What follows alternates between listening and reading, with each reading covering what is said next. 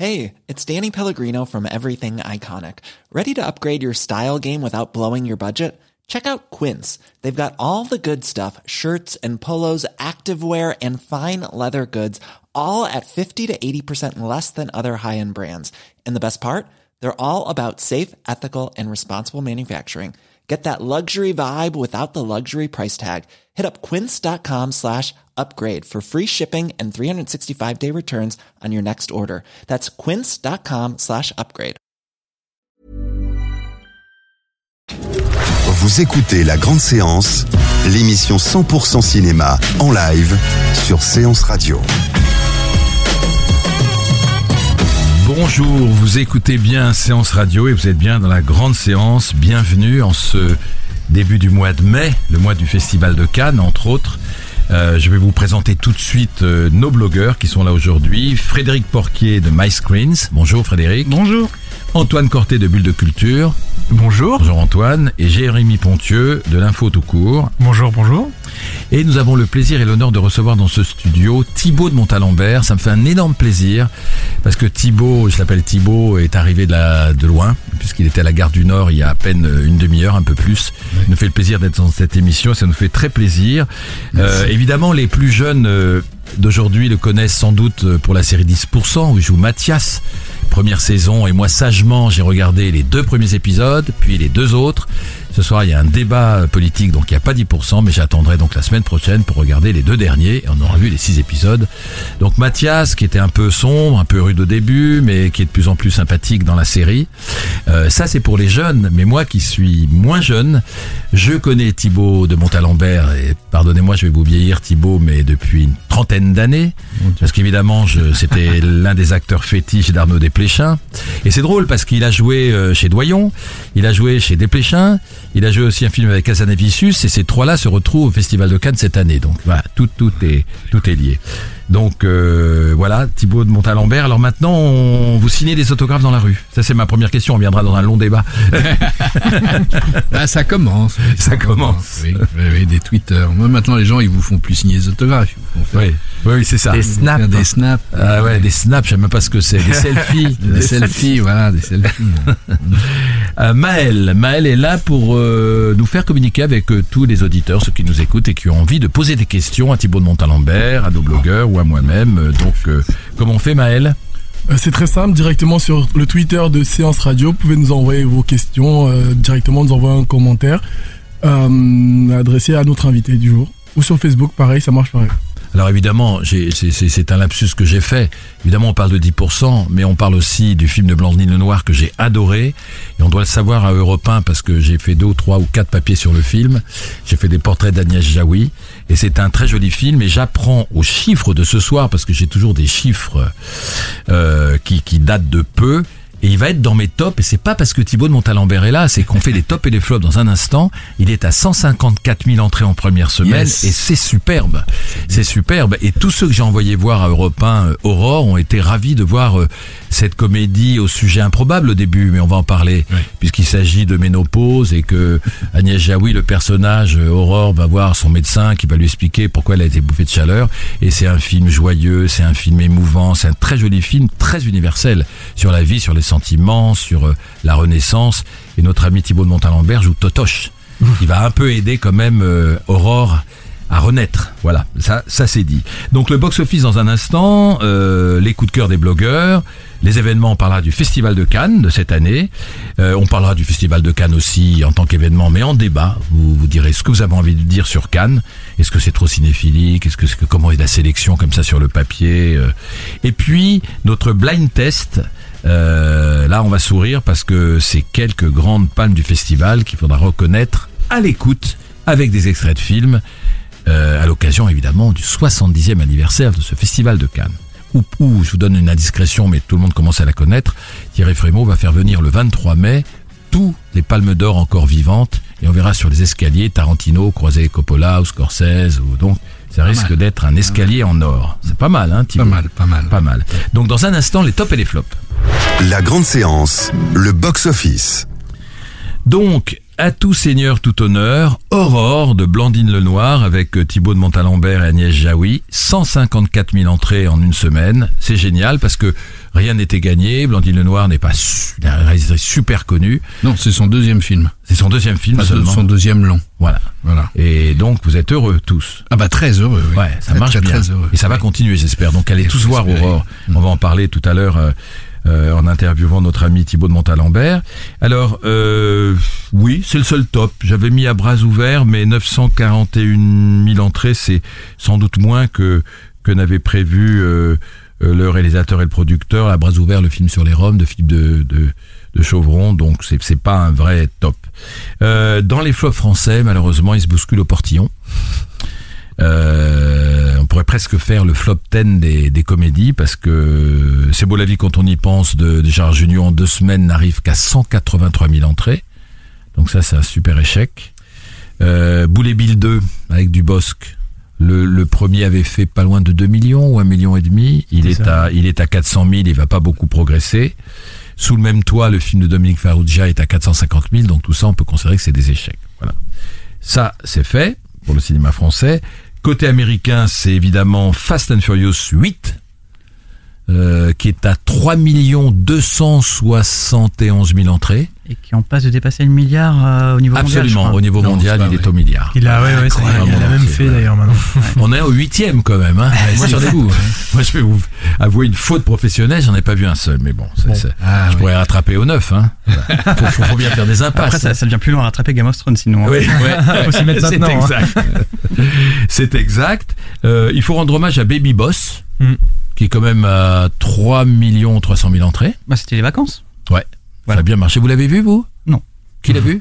Non, non, non plus. Non. Antoine? Ah, zut, alors, moi non plus. Ah bah, bravo. Donc il a du succès sans nous, hein, comme quoi. moi j'ai un peu aidé Aurore quand même, hein, je crois, Euh, immodestement. Et puis euh, dans les flops américains, alors vous savez c'est quoi? Parce qu'on en a cherché. Des... Moi j'ai cherché un flop euh, parce que ça marche bien le cinéma américain. Là c'est Gold. Ouais. Ah oui? Mathieu McConaughey. Ah, bah oui. Procès. ça donne envie. hein. Ah mais il est beau. Moi j'aime beaucoup le film. Un petit peu ennuyeux quand même. Ah oui?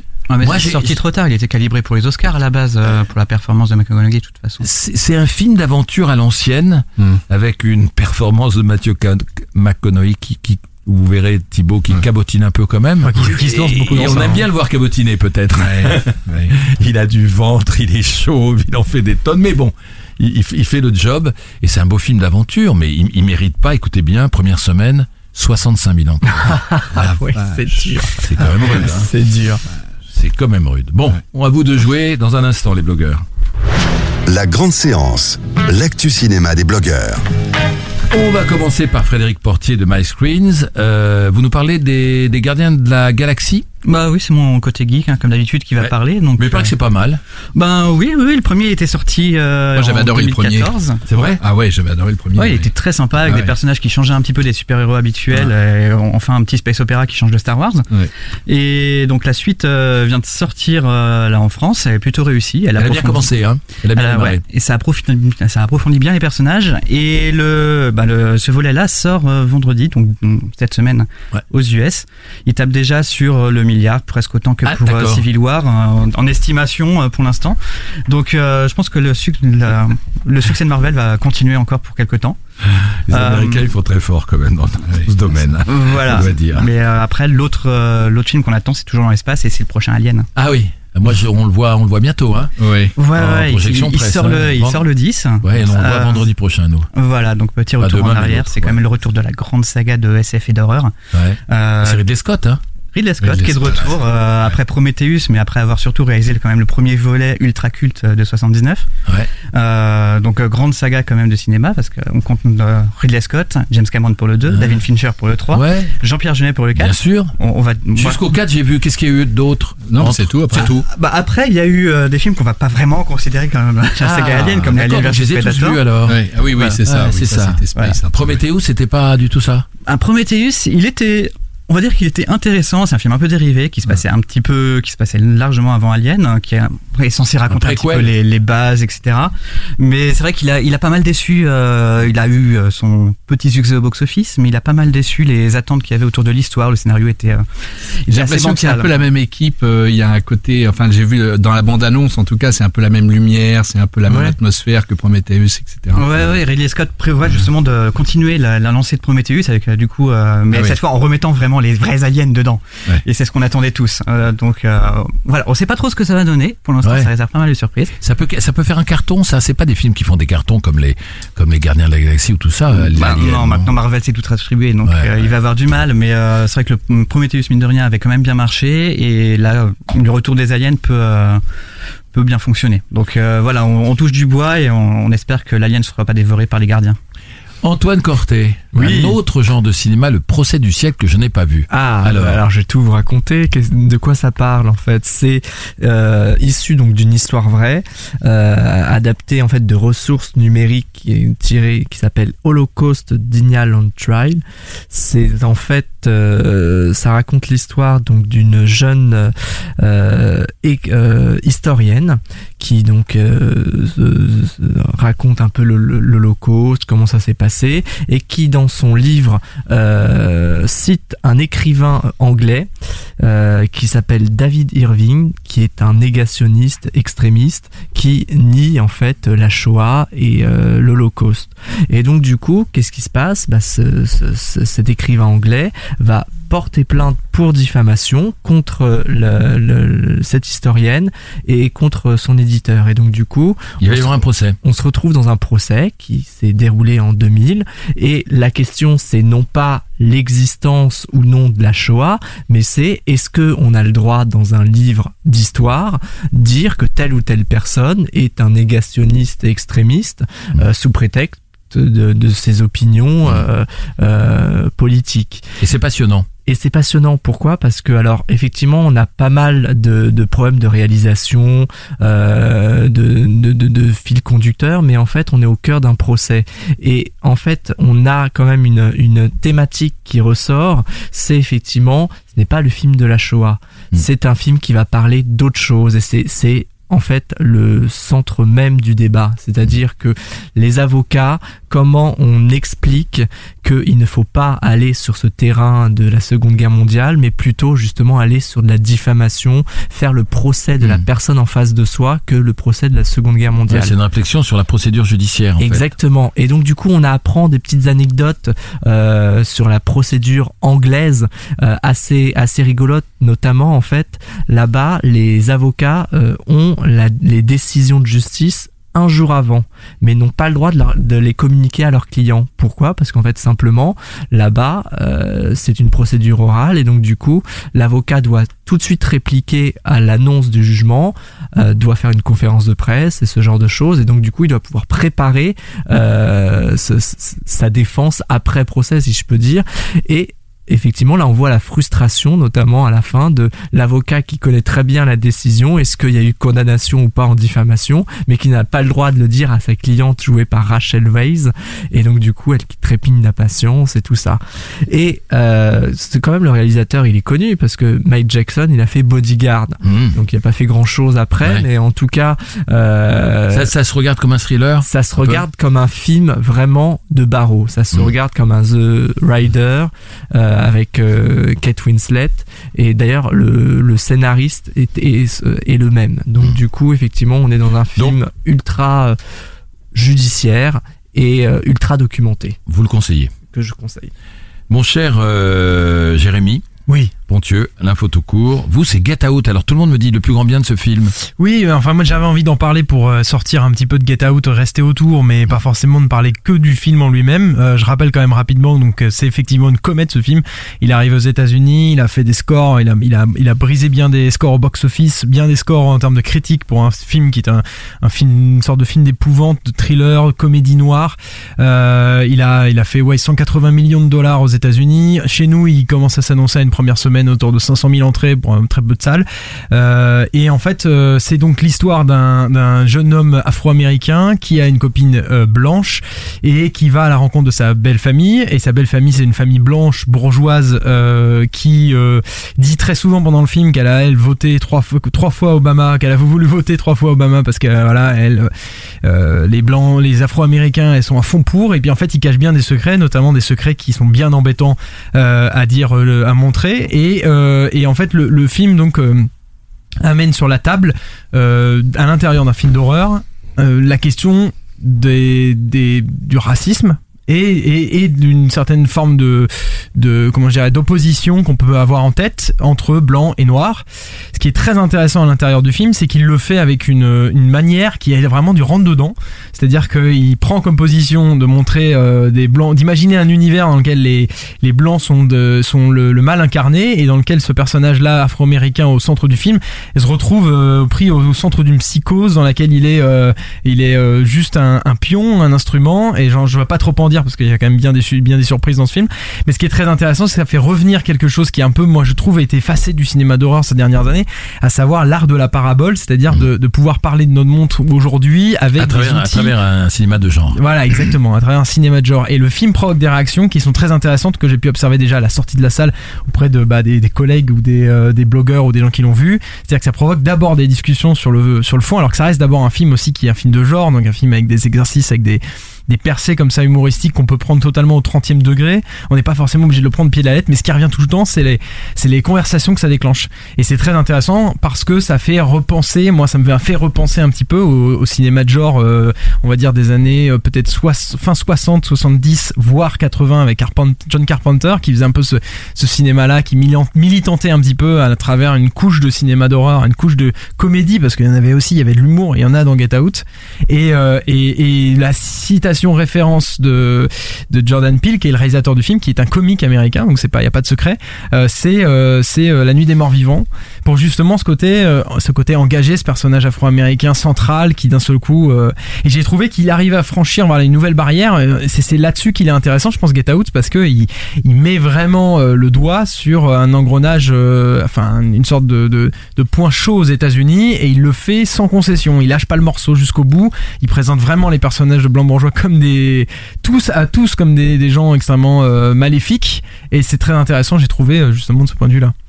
Bon, ben voilà trois films à aller voir, mes chers amis. Mm. Dans un instant, on se retrouve avec notre invité Thibaut de Montalembert. La grande séance, l'interview. Donc Thibaut de Montalembert à l'affiche en ce moment de d'Aurore de Blandine Lenoir et de 10% puisqu'il joue le chef de cette agence ASK qu'on connaît depuis l'année dernière, saison 1, saison 2, il y a- la saison 3 est largement en cours d'écriture. Le je chef, crois. le, le chef Absolument, déchu, hein. malheureusement. Le chef déchu Le chef Ouais, déchu. En, deux- déchu. en deuxième saison. Ah oui, oui, en deuxième saison, oui, mais enfin, il reste un peu chef quand même. J'ai l'impression, oui, mais, mais, mais, mais, mais, mais. Alors, moi, je vais, je vais essayer de faire un, un portrait un peu impressionniste, mais le plus complet possible, parce que 30 ans de, de théâtre, et quand je dis théâtre, euh, ça va de Von Kleist, Tchekhov, Shakespeare, Victor Hugo, Schiller, Molière, Pinter, euh, les, les Rimbaud, euh, euh, deux ans de comédie française. D'ailleurs, je poserai la question parce que je suis curieux de savoir pourquoi il n'est resté que deux ans à la comédie française. Euh, parlons de, de, de beaucoup de télévision, beaucoup de séries télévisées, dont, dont 10%, beaucoup de cinéma, je l'ai cité tout à l'heure, Doyon, Desplechin, mais il y a eu aussi euh, Régis Varnier, Costa Gavras, euh, notre ami Michel Azanavicius, Denis Arcan, Bertrand Bon- Bertrand Bonello, Philippe Lioret. On l'a vu récemment dans Chocolat, dans Éternité, que j'avais adoré d'ailleurs, qui me passait un peu inaperçu, mais euh, de Tran Van Hung, c'était super. L'Odyssée et Aurore. Et puis, euh, et puis, on est obligé de le dire, c'est lui qui fait la voix récurrente de Hugh Grant, incroyable. Euh, mais il fait pas que la voix de Hugh Grant, il fait la voix aussi d'Antonio Banderas de temps en temps, de Pierce Brosnan, d'Hugh Jackman, de John Malkovich, de Tim Roth, de Tim Robbins. euh, et d'autres alors donc euh, c'est donc je en, fait vous avez, vous avez vous avez vous avez une carrière super occupée jamais traversé du désert Non, pas vraiment, pas vraiment. Vous avez toujours travaillé Oui, toujours. ça c'est génial Ouais. vous avez toujours travaillé et vous n'êtes pas super connu. Moi, je non, vous connais non, bien. non, c'est vrai. C'est la, la, la, disons que la, la popularité commence à arriver avec 10%. c'est incroyable. C'est bien. Oui, c'est bien. c'est drôle. C'est drôle. C'est comme j'en- parlais avec euh, avec Guillaume de Tonquédec et Ouais, qui, voilà, qui, qui disait je te souhaite que ça que ça me que ça te fasse exactement comme ça a fait pour moi euh, pour euh, pour la série qu'il faisait pour France 2 d'ailleurs Mm. euh, qui tout d'un coup l'a fait exploser aux, aux yeux du grand public alors que c'est quelqu'un qui travaillait aussi depuis euh, depuis depuis toujours. Ouais, depuis toujours, ouais. Mm. C'est drôle, c'est un peu paradoxal quand même. Pour vous qui êtes euh, un acteur, je vais pas dire à l'ancienne, mais comédie française, le théâtre, j'ai cité tous ces grands auteurs, etc., qu'une série, cela dit, ça est une série de qualité, en plus. Une Ouais. super série de qualité. Ouais. Tout d'un coup, face que vous avez de la notoriété dans la rue et aussi auprès des professionnels, est-ce que ça vous, est-ce que d'après vous, ça va vous faire travailler plus Ah bah ça me cinéma. fait travailler plus. Ah oui? Ah ouais, ça y est, c'est parti là.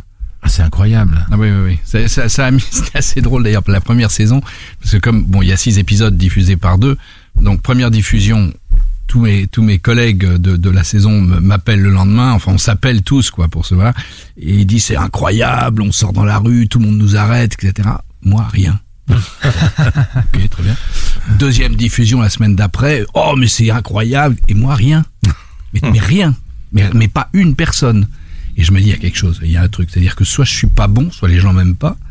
Et puis troisième diffusion, et c'est les deux derniers épisodes de la première saison, c'est là où il craque. peu, oui, Oui, là son- où on le voit avec sa fille, etc. Et alors là, ça a commencé. Et les gens venaient me voir en me disant, on croyait que vous étiez une vraie ordure, que vous étiez un vrai salaud, on voulait pas vous parler. C'est drôle. Ouais. Et, et là, et, et là, euh, là, dans, dans les, Ah bah là, il pète les plombs. là, là, il pète les plombs. ouais, il pète les plombs, mais il, il s'humanise. S'humanise. Il tombe red, enfin, il tombe pas red dingue, mais les scènes avec son assistant, Ouais, c'est ouais. assez extraordinaire. C'est assez extraordinaire. Voilà, il- c'est un vrai. Voilà. Bah, c'est-à-dire que plus un personnage est, est- ouais. est serré, coincé, etc., plus le, la- la- le Plus quand il s'y plaisir et la jouissance de faire péter tout ça, c'est formidable. C'est c'est vraiment, ça donne lieu à des choses de comédie qui sont vraiment. Co- co- comment Je sais que j'ai beaucoup parlé avec Dominique Bestéard et il a laissé le casting se faire. Et puis après, il a il a jeté l'œil du maître là-dessus. Comment comment comment ils ont choisi? Parce que c'est vrai que un- un- un- une série télé réussie, c'est aussi un casting. Et là, euh, malgré les guest stars qui passent dans la série, les, les quatre ou cinq, les quatre principaux de l'agence ASK sont, sont vraiment faits pour être ensemble, faits pour s'engueuler, faits pour avoir. Le, le casting a été long. Comment vous avez été Ça a été choisi assez long, ça a été assez. Bon, alors Dominique euh, dit toujours qu'il a pensé à moi tout de suite, mais il a laissé faire euh, euh, Cédric et, et Cédric Lapiche. Lapiche. Et euh, oui, il y a eu, euh, il y a eu plusieurs euh, callbacks. Il y a eu plusieurs callbacks quand même, euh, 4-5 avant que ça se précise et que ça se. Puis il y avait la chaîne aussi. Enfin bon, c'est c'est c'est pas que les réalisateurs. Ouais, la chaîne, la chaîne, ouais, la ça. production, etc. à son mot à dire. Après, je pense qu'ils ont réussi à faire une distribution qui est formidable parce qu'elle est complètement bizarre. On devient tous d'univers radicalement différents entre Cotin et moi. Et euh, voilà, il y a vraiment, on vient Mm. d'endroits très très très différents. Mais ça fonctionne. Et ça fonctionne, je pense, parce que, indépendamment du fait que du talent des uns ou des autres, c'est pas le problème. Mais je pense que euh, Cédric est quelqu'un qui aime énormément les acteurs. Ça se sent. Qui aime Ouais. les acteurs, qui est un directeur d'acteurs. Il a fait la première saison avec Lola, avec sa Lola Doyon, Mhm. qui, qui a été sa première assistante avant de devenir réalisatrice, et avec Antoine Garceau, qui était son premier assistant et qui est devenu réalisateur à l'occasion de 10%. Donc c'était une espèce de de- d'hydre à trois têtes, les, les, les trois réalisateurs, avec une sensibilité qui se retrouve au niveau de l'humain. Euh, et ils ont choisi des gens, je me permets de le dire, mais je pense qu'ils ont choisi des gens parce que ce sont des gens de cœur, ils ont choisi des acteurs qui sont des acteurs de cœur, et que et que du coup il y a quelque chose au niveau de l'humain qui passe dans cette série, euh, qui touche les gens. Ça les fait rire, ça les surprend, ça les et en même temps ils s'y reconnaissent. Grégory Montel qui, qui, qui joue Gabriel, on connaissait pas du tout nous avant. Non. Voilà, et tout d'un coup, là, il- là, il perce. Quand vous avez lu le, le scénario, vous avez tout de suite pensé que c'était une série de qualité? Ah oui, euh, oui, oui. Déjà dans l'écriture dès le départ, il y avait. Après, ça s'est amélioré encore Mm. plus, même entre la première saison et la deuxième saison. Moi, je trouve que l'écriture est encore meilleure Mm. dans la deuxième saison. Les, les, les, les intrigues avec les guests sont beaucoup plus intriquées dans la vie, dans la vie des, des, des agents et de l'agence. Mais déjà en lisant, bah, ça sortait de ce qu'on avait l'habitude. C'était ni une histoire de flic, ni un, Ouais, un truc ça. à l'hôpital, ni un truc avec des avocats. Il fallait oser, hein, parce que ça marche pas toujours, les histoires euh, Non. sur les coulisses du métier. Non, mais en même temps, en même temps, les gens ont toujours envie d'aller voir ce qu'il y a derrière Ouais. les rideaux. Donc euh, il y a ça, et puis et puis euh, Il y a ça, et puis l'écriture fait que ça dépasse ça. et voilà. C'est Voilà, une on- histoire on s'intéresse universelle. vraiment aux personnages. Enfin, les, les guests sont là pour attraper les gens et tout ça, c'est Ouais, bien. Mais ouais, les, ouais. les personnages, on s'y attache vraiment et ils sont, ils évoluent au fur et à mesure. Et ça, c'est, vraiment très très intéressant dans la série. Et vraiment, je pense que parce qu'on ils avaient peur que ça soit trop parisien, trop élitiste, trop private joke, etc. Et en fait, moi, quand je fais mon marché, euh, le boucher, le, le, le boulanger, etc., ils sont complètement accros. Ouais. Ils disent alors c'est quand, c'est quoi, qu'est-ce qui se passe? Euh, Ils s'y retrouvent. on peut, on peut, mais on le sait grâce à Arte, grâce à Canal+. Euh, mais il y a encore des vieilles séries à la télé, mais on peut faire euh, des séries de qualité, mais il faut, faut super bosser. Ouais. On est un peu plus lent, je pense, que les Américains, parce qu'on a peut-être moins de moyens, on a moins de scénaristes, etc. Donc on est un peu plus lent. Encore que là, c'est pas mal. Une saison, deux saisons, la troisième en écriture. euh, Il y, a, il y a quand même des saisons, des, des séries à la télé comme Engrenage où on saute, où on saute de trois ans. Hein, vous êtes d'accord?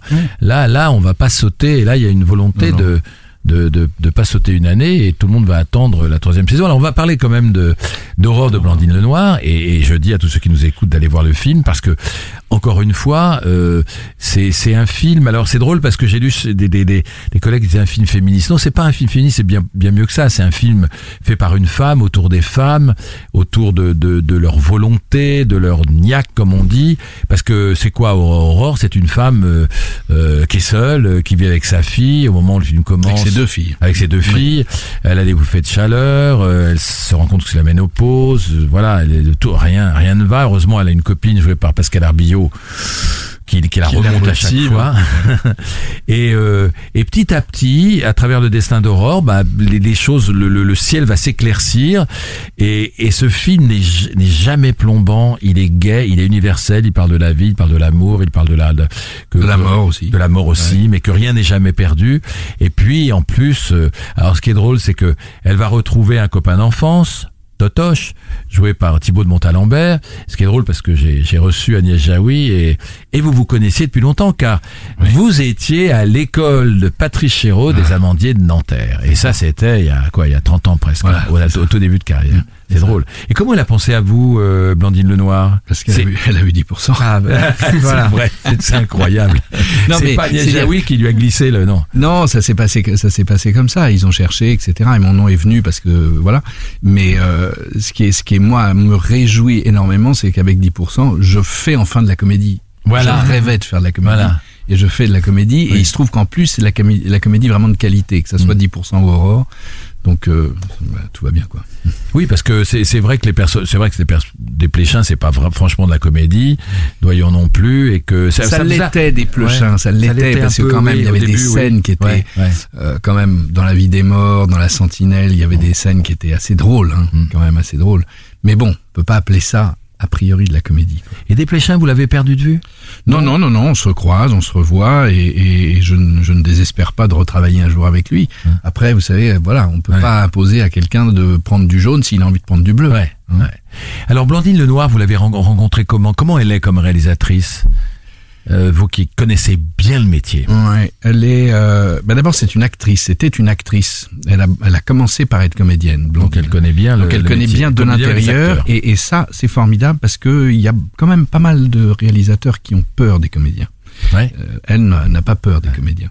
Euh, elle, elle, elle aime ça même. Elle aime ça et, et c'est quelqu'un qui dirige. euh, C'est pas quelqu'un qui dit des tonnes de trucs, mais euh, c'est une question d'énergie. Elle, elle dirige presque rythmiquement, je Ouais. dirais.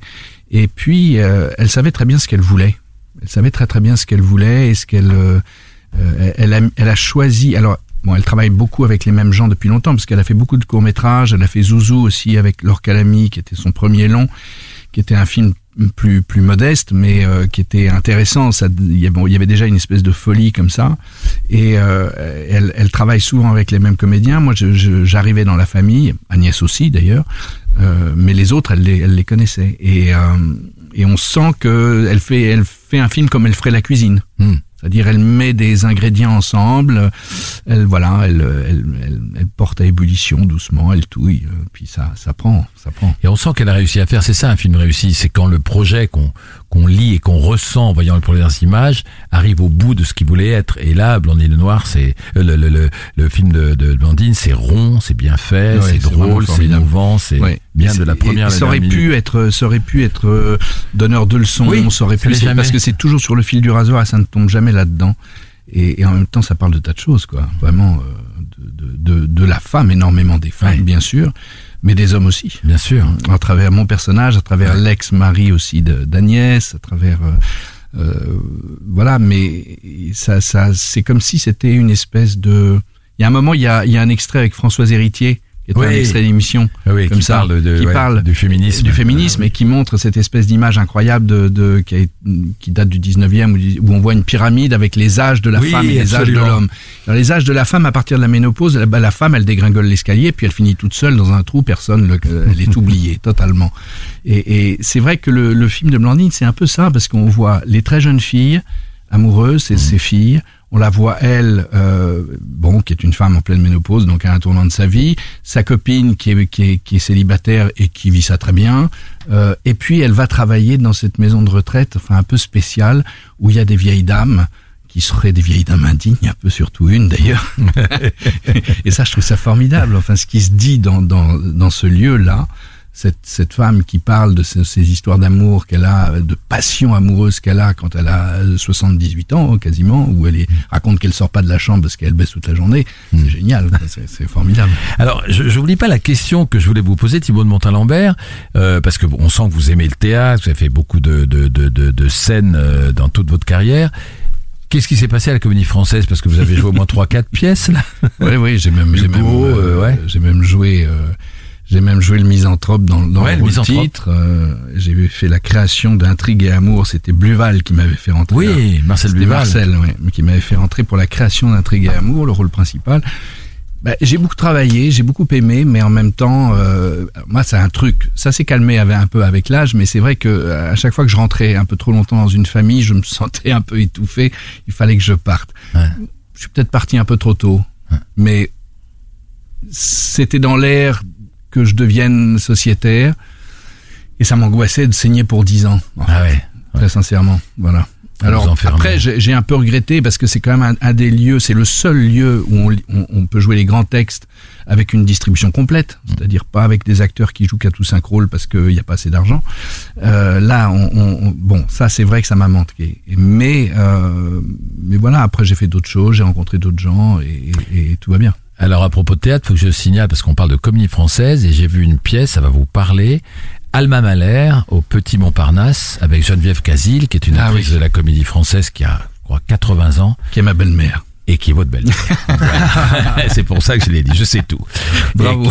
Et qui, et qui, euh, et qui euh, est extraordinaire. Ouais, faut aller voir bien. la pièce. Il y a aussi la jeune euh, Julie Judd à ses côtés et Geneviève Casil que moi j'ai connue jeune à la Comédie Française et qui était un peu une femme euh, qui était un peu compassée, qui était un peu comme ça dure, altière.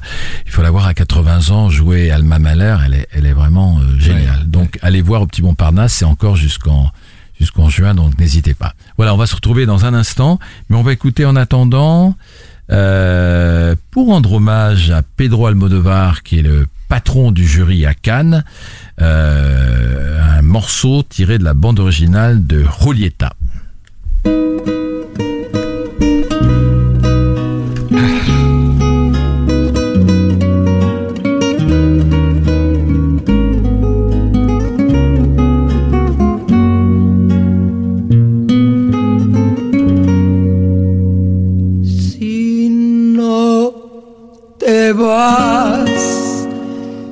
Voy a dar mi vida. Si no te vas, vas a saber quién soy. Vas a tener lo que muy poca gente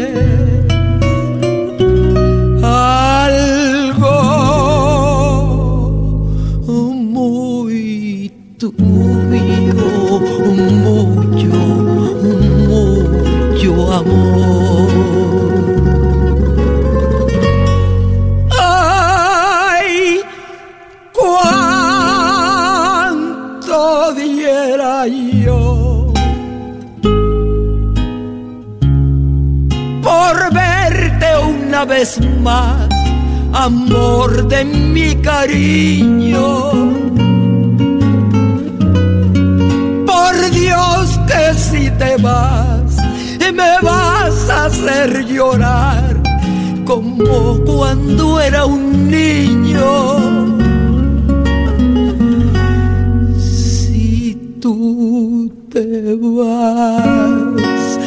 Se va a acabar mi mundo. El mundo donde solo existes tú. No te vayas, no quiero que te vayas.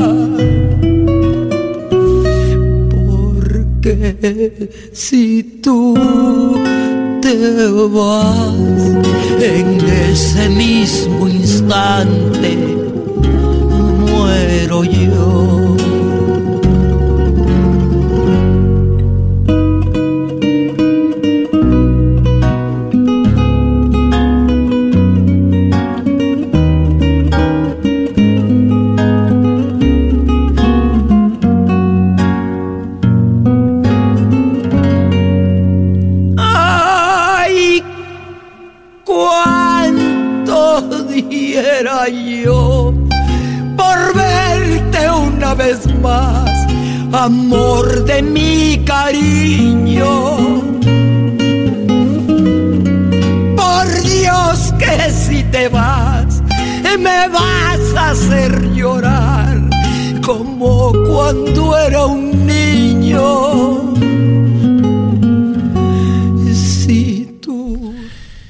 Êtes en train d'écouter la grande séance sur Séance Radio. Euh, Maël, vous rappelez-vous, vous rappelez-nous quand même comment on peut nous appeler ou nous communiquer Quelque chose, quelques questions Bien sûr. Toujours sur Twitter de Séance Radio, vous pouvez nous envoyer toutes vos questions directement à l'invité euh, Thibaut de Montalembert.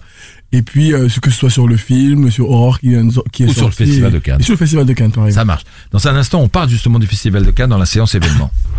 Les événements cinéma sont dans la grande séance. Donc, on va tout vous dire. 1930 longs métrages visionnés, c'est ce que nous a dit Thierry Frémaux, et 49 sélectionnés en tout dans la sélection officielle. Hein. soit en compétition, soit dans la sélection un certain regard. Ça marche comme ça. hein. La sélection officielle, il y a la compétition. Pour le moment, il y a 19 films. Il y en avait 18, mais Thierry Frémaux en a rajouté un. Celui qui avait fait Snow Therapy, voilà, qui fait un film qui s'appelle The Square. Il y a euh, un certain regard, mais il y a aussi les hors compétition, les séances spéciales, les séances de minuit. Tout ça, ça fait 49 films dans la sélection officielle. Et puis après, il y a la quinzaine des réalisateurs et la semaine de la critique. Donc voilà, ça fait une centaine. Je crois en tout, ces films-là, je parle pas de ceux du marché du film, ça fait une centaine de films À voir en 10 jours. à voir en 10 jours, ouais. Moi, j'en vois 30, c'est déjà bien. Euh, côté jury, donc, on a cité Pedro Almodovar. La réalisatrice allemande dont on a beaucoup parlé euh, l'année dernière, Marina 2, pour son film. Tony Erdmann. Merci. L'actrice américaine Jessica Chastain. L'actrice chinoise que je connaissais pas qui s'appelle Fan Bingbing. Ah, Fan Bingbing, ouais. Vous la connaissez Ouais. J'ai fait un film avec elle. C'est vrai Non, Si, sérieux. Si, si, sérieux, sérieux. Je crois que c'était un gag. Non, du tout, du tout. Elle, elle est, elle est... C'est une star, c'est une une star. star. Vous avez fait un film en Chine, vous Ouais. Effectivement. Qui s'appelait Ah, comment Le portrait qui n'est pas encore sorti et qui va sans doute Ah. sortir à la rentrée, qui était Ah, réalisé par. Charles Demou avec euh, Melville Poupeau et Fan Bingbing. Ah oui. Ah, c'est génial. Alors, vous connaissez Fan Bingbing? qui est au jury, et Doyon, Azanavicius, et bon, enfin bref, voilà. Tout, tout, tout, vous êtes- et vous venez à Cannes ou pas? Non, j'y vais pas, non. Bon, vous n'avez pas d'actualité. pas, non, j'ai pas de choses là-bas. Bon, dommage, vous auriez pu sur les marches. euh, Ouais, euh, Mathias, Mathias. Oui, oui. On a fait ça. En revanche, Agnès Jaoui, votre partenaire dans Aurore, sera là, puisqu'elle a la chance euh, de faire partie du, du jury. Moi, j'ai dit sur l'antenne que j'espère que Pedro Almodovar va la faire tourner dans son prochain film.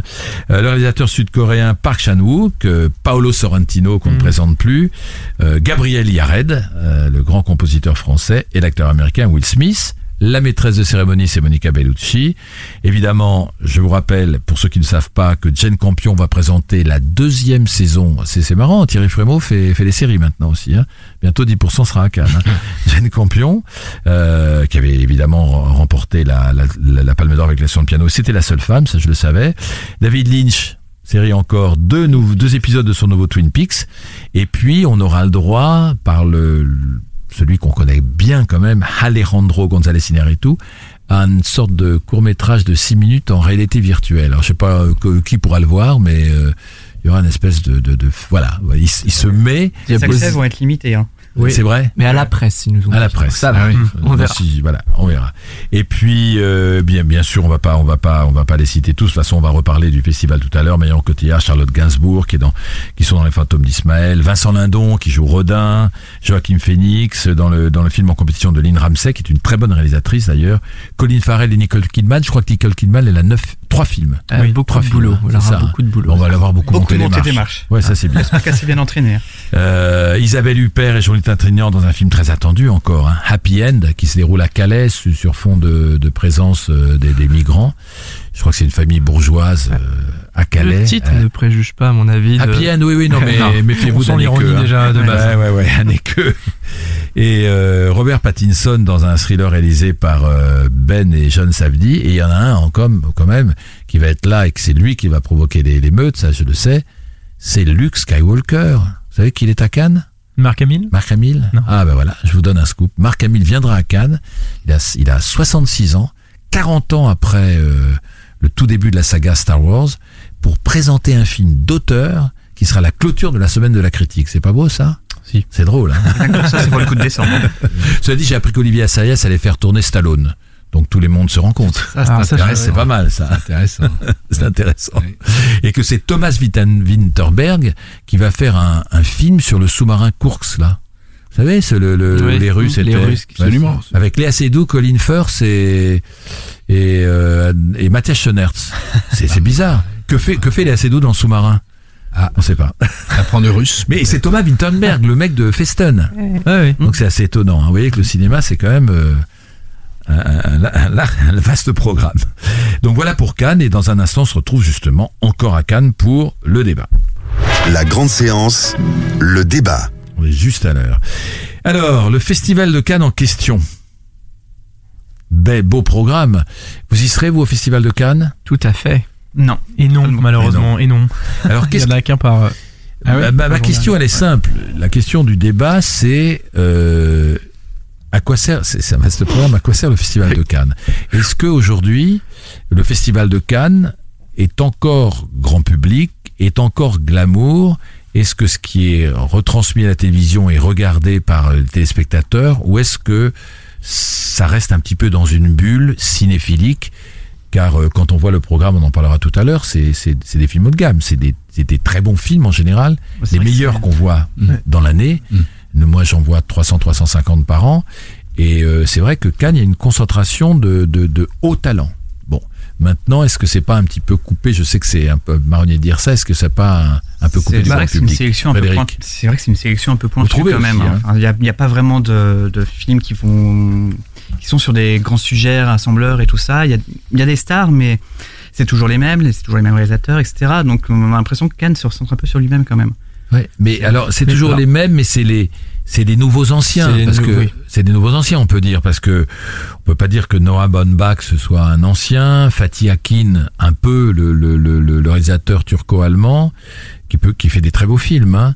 Euh, Sofia Coppola, elle est encore jeune, enfin bon, elle a fait plusieurs festivals de Cannes. Bon, Jacques Doyon, on le connaît, c'est son grand retour avec Rodin. Côté côté français, donc euh, il y a Rodin, il y a le film 120 battements par minute Ouais. Sur les débuts du SIDA. C'est, je pense que c'était au début des années 80, euh, avec le combat d'Act Up qui n'a pas été reconnu tout de suite. Exactement. Et- Et le mal, euh, finalement, c'était considéré comme un massacre parce que du coup, les, les, les, la- l'administration ne faisait rien Mm. parce que tant que c'était une maladie de gays, et ben C'est en ça. fait, euh, ils refusaient de faire quoi que ce soit en disant bon, s'il y en a un petit peu moins de gays, c'est pas très grave, on va les laisser mourir. Et c'est ça le le- thème du film? C'est totalement ça. Vous l'avez pas vu encore? Non, mais euh, le, le, le, combat euh, que, que va que va raconter euh, Le film. euh, le film, c'est 120 c'est celui-là.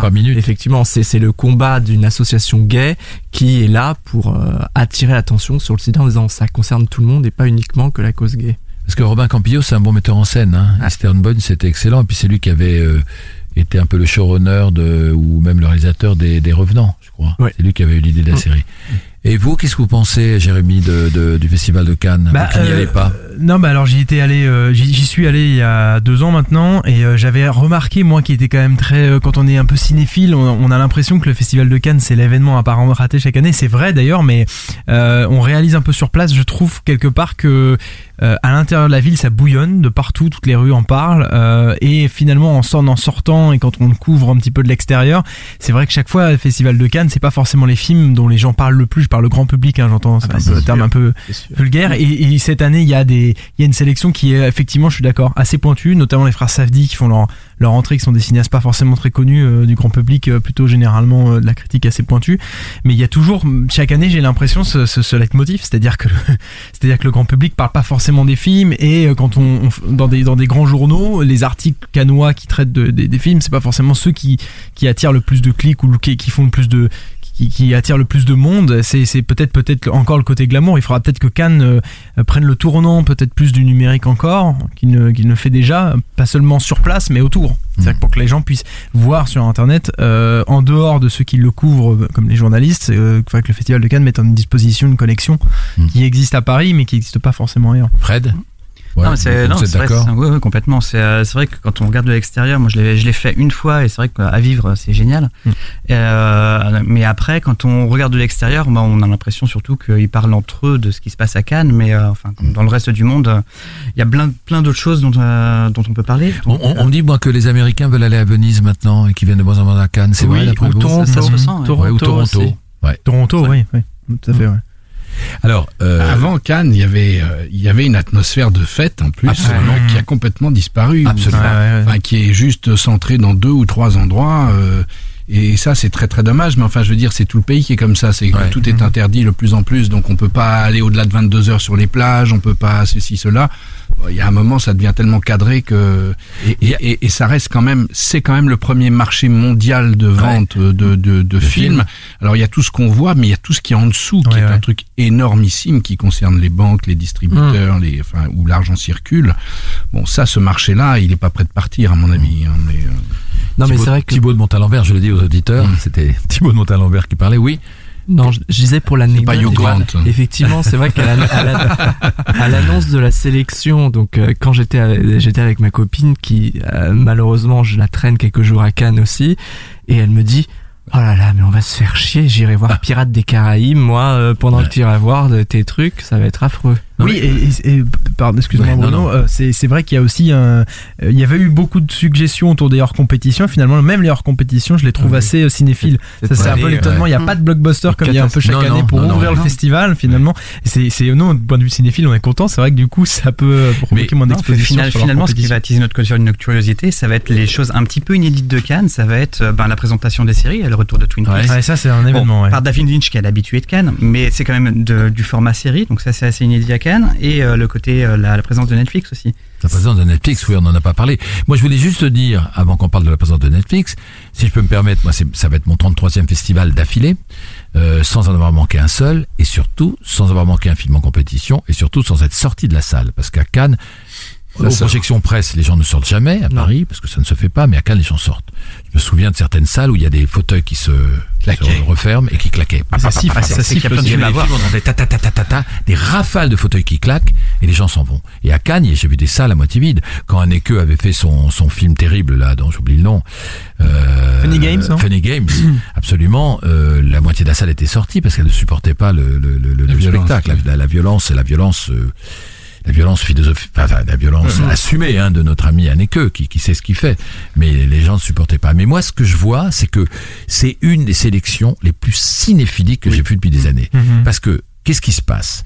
Euh, Il y, a, il y, a, il y, a, y a une quinzaine d'années, les frères Dardenne étaient considérés comme entre guillemets, parce que moi j'adore ce qu'ils font, les plus ennuyeux, sérieux, etc. Aujourd'hui, dans une sélection comme ça, c'est les bisounours, hein, c'est c'est la, la bibliothèque rose des frères Dardenne. Hein. C'est-à-dire que plus on va, peut-être parce que le monde s'assombrit, mais plus on va, plus on va sur des films très haut de gamme, très pointus, qui évidemment, parce que c'est un peu, c'est un peu ce que fait Cannes, qui parle de la marche du monde. Moi, je dis souvent, c'est le festival des sciences, des, sciences humaines, parce que il faut que ce soit ou philosophique, ou politique, ou économique, ou social. Si vous faites un western, un polar, ou un, ou un film d'anticipation, un film de genre, ça marche pas. Il est où. Apocalypse Now Ça dans, la- dans sélection là Ça marche pas. Mais avant, dans ces, alors ça, ça, ça va faire vieille imbécile, mais je l'assume. Mais avant, dans ces films haut de gamme, il y avait des leçons de piano qui étaient à la fois euh, qui avaient du fond et qui étaient flamboyantes. Il y avait la déchirure, il y avait Mission, il y avait, il y avait Scorsese, il y avait des Taxi Drivers qui étaient quand même des films. euh, Les, les regarder les Palmes d'Or pendant 70 ans, c'était c'était c'était pas trois ou quatre Palmes d'Or aux Dardennes. Donc il y a, si au- au- aussi bon que soient les Dardennes, s'ils en sont à la troisième Palme d'Or, c'est aussi que le cinéma manque de, ces films un peu à la fois de grande qualité et à la fois flamboyants. Moi, mon dernier exemple, c'est la leçon de piano, parce que c'était très beau formellement, très fort sur le fond, et en même temps, c'était grand public, quoi. Ça pouvait être. euh, Qu'est-ce que vous en pensez, Thibaut de Oui, Montalembert je suis assez d'accord. Mais je pense que le cinéma, bon, le cinéma, il est, il est à l'image de, de l'époque où il se fait. Ouais. Euh, dans les années 70, c'était, c'était la fête quand même, Ouais, un peu partout encore. quand même, Encore. malgré tout. hein. Ouais, même s'il y avait la guerre du Vietnam, même etc. Enfin, il y avait un truc. Et, euh, et aujourd'hui, euh, aujourd'hui, ben voilà, on est euh, dans le monde entier. Hein. C'est pas, il y a pas que chez nous, il y a pas que, mais dans le monde entier, quoi. Je veux dire, ce qui est l'avenir est carrément sombre. Ouais. Carrément sombre. C'est vrai, et c'est vrai euh, que les, les, les, les films sont reflets du monde. euh, Et c'est vrai que oui, c'est vrai qu'on avait vu des, des, des encore une fois des, des films qui euh, qui alliaient les Milos Forman ou les je sais pas s'il avait s'il avait été à Cannes, mais des films qui alliaient à la fois la qualité et le, le- la, la joie quoi. La joie, chose, exactement. il avait ça, c'est, c'est, c'est une qualité, je pense, qui a disparu de beaucoup de choses, la joie. Ouais, ouais, c'est vrai. De beaucoup de choses. Euh, Netflix. Alors Netflix, il y a eu un début de polémique qui a Ouais. été vite étouffé. Euh, il faut dire euh, à ceux qui nous écoutent que Netflix, euh, c'est un, on est à Netflix par abonnement et que à partir du moment où il y a deux films produits par Netflix dans la compétition, Netflix peut tout de suite les mettre à ses abonnés euh, en ligne. Mais ils ne sortent pas en salle théoriquement. Donc on aurait pu se retrouver dans une situation assez étrange. Deux films en compétition de Netflix. Tout d'un coup, l'un a un prix, il sort pas dans les salles et il est sur Netflix euh, au mois de juin. Et, tout le monde peut le voir tout de suite. et au tout lieu d'attendre six mois. Oui. Oui, mais si, si vous êtes abonné à Netflix. Oui, mais enfin, l'abonnement, c'est moins qu'une, place de cinéma, quasiment. Oui, mais ceux qui sont pas abonnés à Netflix. Et puis et vous le voyez pas en salle. Non? Et c'est ça le problème. Donc une palme d'or pourrait ne pas être vue en salle. justement sur Netflix qu'en salle parce que des fois c'est des films qui n'ont pas beaucoup de salles justement. Oui. Donc ça rend les films mm, accessibles vraiment à tout le monde. C'est un paradoxe, c'est le serpent qui se mord la queue. Pourquoi ils n'ont, pourquoi c'est des films qui n'ont pas beaucoup de salles? Ah bah ça faut Ah, parce que c'est des films d'auteur ou c'est des films, euh, voilà, c'est, Ouais. Ouais, mais ce qui est assez, ce qui est assez étonnant sur ce- les deux films qui sont euh, les films Netflix cette année, c'est bon, peut-être le Noah Bombard et Or, mais Okja, c'est un film à mon avis qui aurait pu justement avoir un certain parc de salles, euh, qui était un film qui est peut-être finalement celui dans la compétition qui est le plus, euh, euh, qui, public, se rapproche le plus de Spielberg. D'ailleurs, c'est quelque chose qui a ouais. été dit beaucoup dans les interviews. C'est celui qui paraît être le plus, moins le plus gonflé, je trouve, euh, au blockbuster, euh, alors que c'est celui qui finalement est le, celui de Netflix qui qui sortira pas en salle. C'est ce qui est dingue, quoi. Moi, je, ouais. moi, je trouve que cette polémique, euh, je suis désolé, je suis, un- je suis assez énervé par cette polémique parce que elle est faussée. Elle est faussée en fait parce que pour moi c'est simplement euh, une polémique économique, c'est-à-dire qu'effectivement on a les exploitants de salles qui disent ah ben non ben je risque de pas avoir la Palme d'Or euh, dans ma salle. Je... Mais non, euh, Thierry Frémaux était très clair et moi je suis totalement d'accord avec avec lui. Dès lors qu'on a une œuvre audiovisuelle qui s'apparente à une œuvre cinématographique, elle a la place dans un festival, peu importe son moyen de distribution. Et là, en fait, qu'est-ce qu'on on va quand même se positionner en disant, c'est quoi une œuvre qui mérite d'aller à Cannes? C'est une œuvre qui sort au cinéma? Non, c'est une œuvre artistique avant tout. c'est, C'est- pas c'est- faux, c'est pas faux. Ouais. C'est pas, faux. je c'est trouve. pas faux, Thibaut, mais où, où est le- pour- moi, moi, je ne suis pas abonné à Netflix. Moi, je suis un, un cinéphile. J'ai vu 9000 films depuis 35 ans. Alors, je, peux m'abonner à Netflix, mais même si je à Netflix, elle est où ma salle? Je vais, je vais pas voir mon film sur un écran, Mais- moi, non, de télé. On, on peut être cinéphile et abonné à Netflix, c'est-à-dire Ouais, que et, et- Non, et mais je le vois sur un grand écran, mais pas, pas en salle. mais, Mais moi, non, je veux tu- être le voir en salle. Mais non, vous le voyez les sur la distributeurs ne se sont pas plaints que d'autres films soient sur Netflix. Je pense à Swim Army Man qui était récompensé à Sundance, qui a été diffusé sur Netflix. Aucun distributeur français ne s'est plaint que le film euh, soit disponible sur, sur Ouais. Netflix. et Il n'est pas Netflix sorti a en beaucoup d'argent en plus, donc on a l'impression qu'il y a beaucoup de gens qui sont convaincus par Netflix maintenant. Bah oui. Bah, c'est, il y a le monde est en train de changer par rapport au, au fait de consommer du cinéma, de, de, de- d'aller voir du cinéma. Ça, ça change considérablement. Voilà, ça change et ça, on peut pas aller contre. Ouais. Je pense que euh, j'espère qu'il y aura toujours des salles où les gens aimeront se retrouver dans le noir euh, à plusieurs pour regarder un seul truc ensemble et pas pouvoir zapper.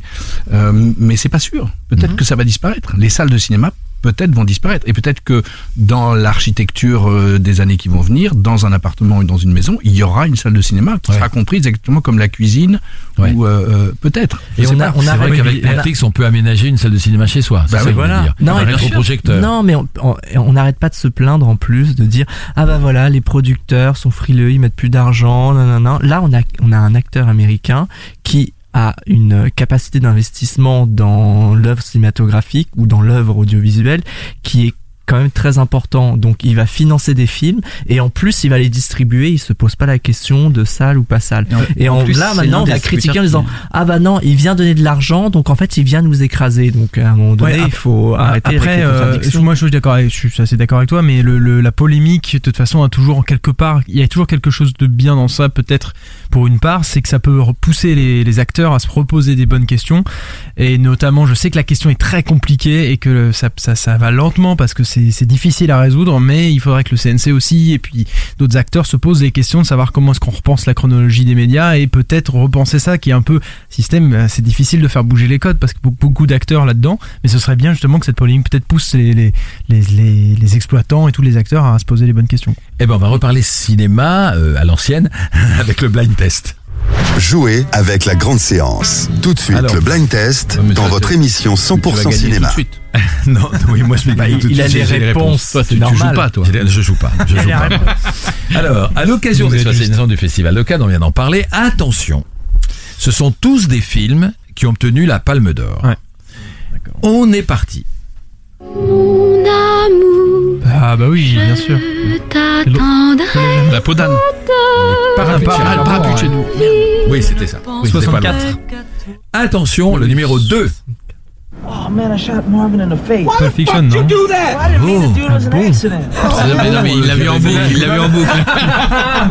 Et en quelle, en quelle année? 91 Alors 94, Pulp Fiction et les parapluies de Cherbourg en 64 Bravo. Très bien.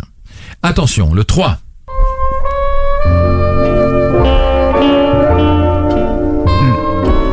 Peur, j'ai peur de faire une erreur, mais le C'est un film italien. Absolument. Ah oui. Alors je vous aide, Federico Fellini, mais lequel? Ah, Il y en a, les Fellini. hein. Euh, celui avec sa femme et Mastroianni qui sont, non? La Dolce Vita. Ah, c'est la Dolce Vita. La Dolce ouais, Vita. d'accord. Alors Dolce Vita, c'était en 1960. Palme d'or à chaque fois, hein, on est d'accord. Attention, celui-là, c'est facile. Non mais après moi je m'en fous tu vois que tu sois Gwyn euh. Mais le truc c'est que t'es venu chez moi Ah, plusieurs fois dormir à poil dans mon lit tu vois Bravo, la vie Là c'est un peu plus dur Palme Je viens de te dire, je suis pas 2013. lesbienne, faut que je te le dise comment Putain, t'es conne ou quoi T'es code ou quoi Celui-là. Célèbre. Apocalypse Now. Ouais. Bravo. Comme ça. Coppola, Palme d'or 1979. Oh là là. Celui-là. Paris, Texas? Bravo. Ah ouais, ça, super. Voilà, Wenders, quelle année? Euh, fin 80 84. Pas mal. C'est vrai que celui-là sur un petit écran quand même. Non, ouais, pas possible. Attention, celui-là, il est beaucoup plus ancien. Écoute-moi bien. Il y a 2000 dollars à la clé. Oh, mais je m'en fous du pognon, bah tiens, ma peau Trop tard, mon pote, fallait réfléchir avant. J'ai pas demandé à venir, non Montant. Je te l'ai dit que j'avais les foires.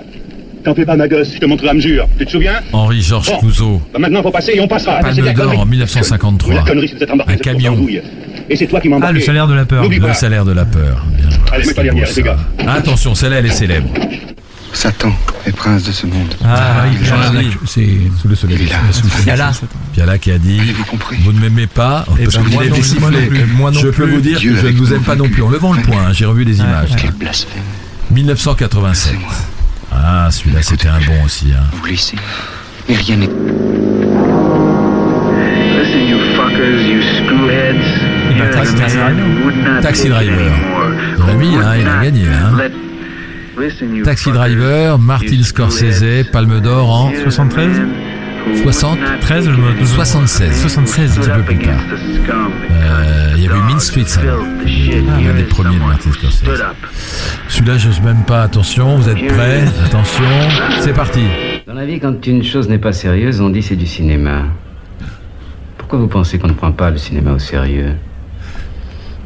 Une Palme d'Or, Je ne sais pas moi Ah, un homme, une femme, non bien sûr. Tout va bien Palme d'Or de Claude Lelouch en...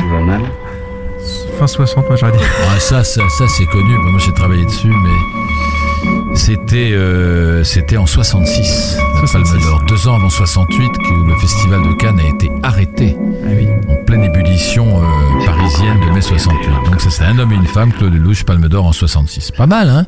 Ils étaient beaux ces films, tous ces Ah ouais. films. Dans un instant, on se retrouve pour conclure. La grande séance, l'émission 100% cinéma de Séance Radio. Je vous rappelle que notre invité, c'était Thibaut de Montalembert, qui est à l'affiche en ce moment d'Aurore de Blandine Lenoir, aux côtés d'Agnès Jaoui, de Pascal Arbillot et d'autres comédiens, et euh, qu'il joue dans la série 10%, le, le, le patron, moi j'appelle toujours le patron Ouais, ouais. d'ASK, bien. Mathias. Alors justement, j'ai une question. J'ai une question. Il vient d'où cet acteur qui est, qui est remarquable aussi oui. et qui est cynique à souhait? Hicham Janowski, son, le Hicham nom de son Janowski personnage et, et qui est euh, euh, Assad Et Assad, il vient du conservatoire, il a une formation très classique en fait. Très classique. Ouais, absolument. Alors lui, on Et- ne doit pas lui demander beaucoup de selfies. Hein. Il a Pas pour le moment. C'est pas Ah encore. ouais, mais les filles, il aime beaucoup. Hein. Ah ouais, vrai. ah ouais. Son côté dur, cynique, et puis et puis euh, il est bien écrit, si je veux dire, son personnage, Absolument. parce qu'il est très moderne. euh, il ressemble en plus, et c'est là où la série est toujours forte.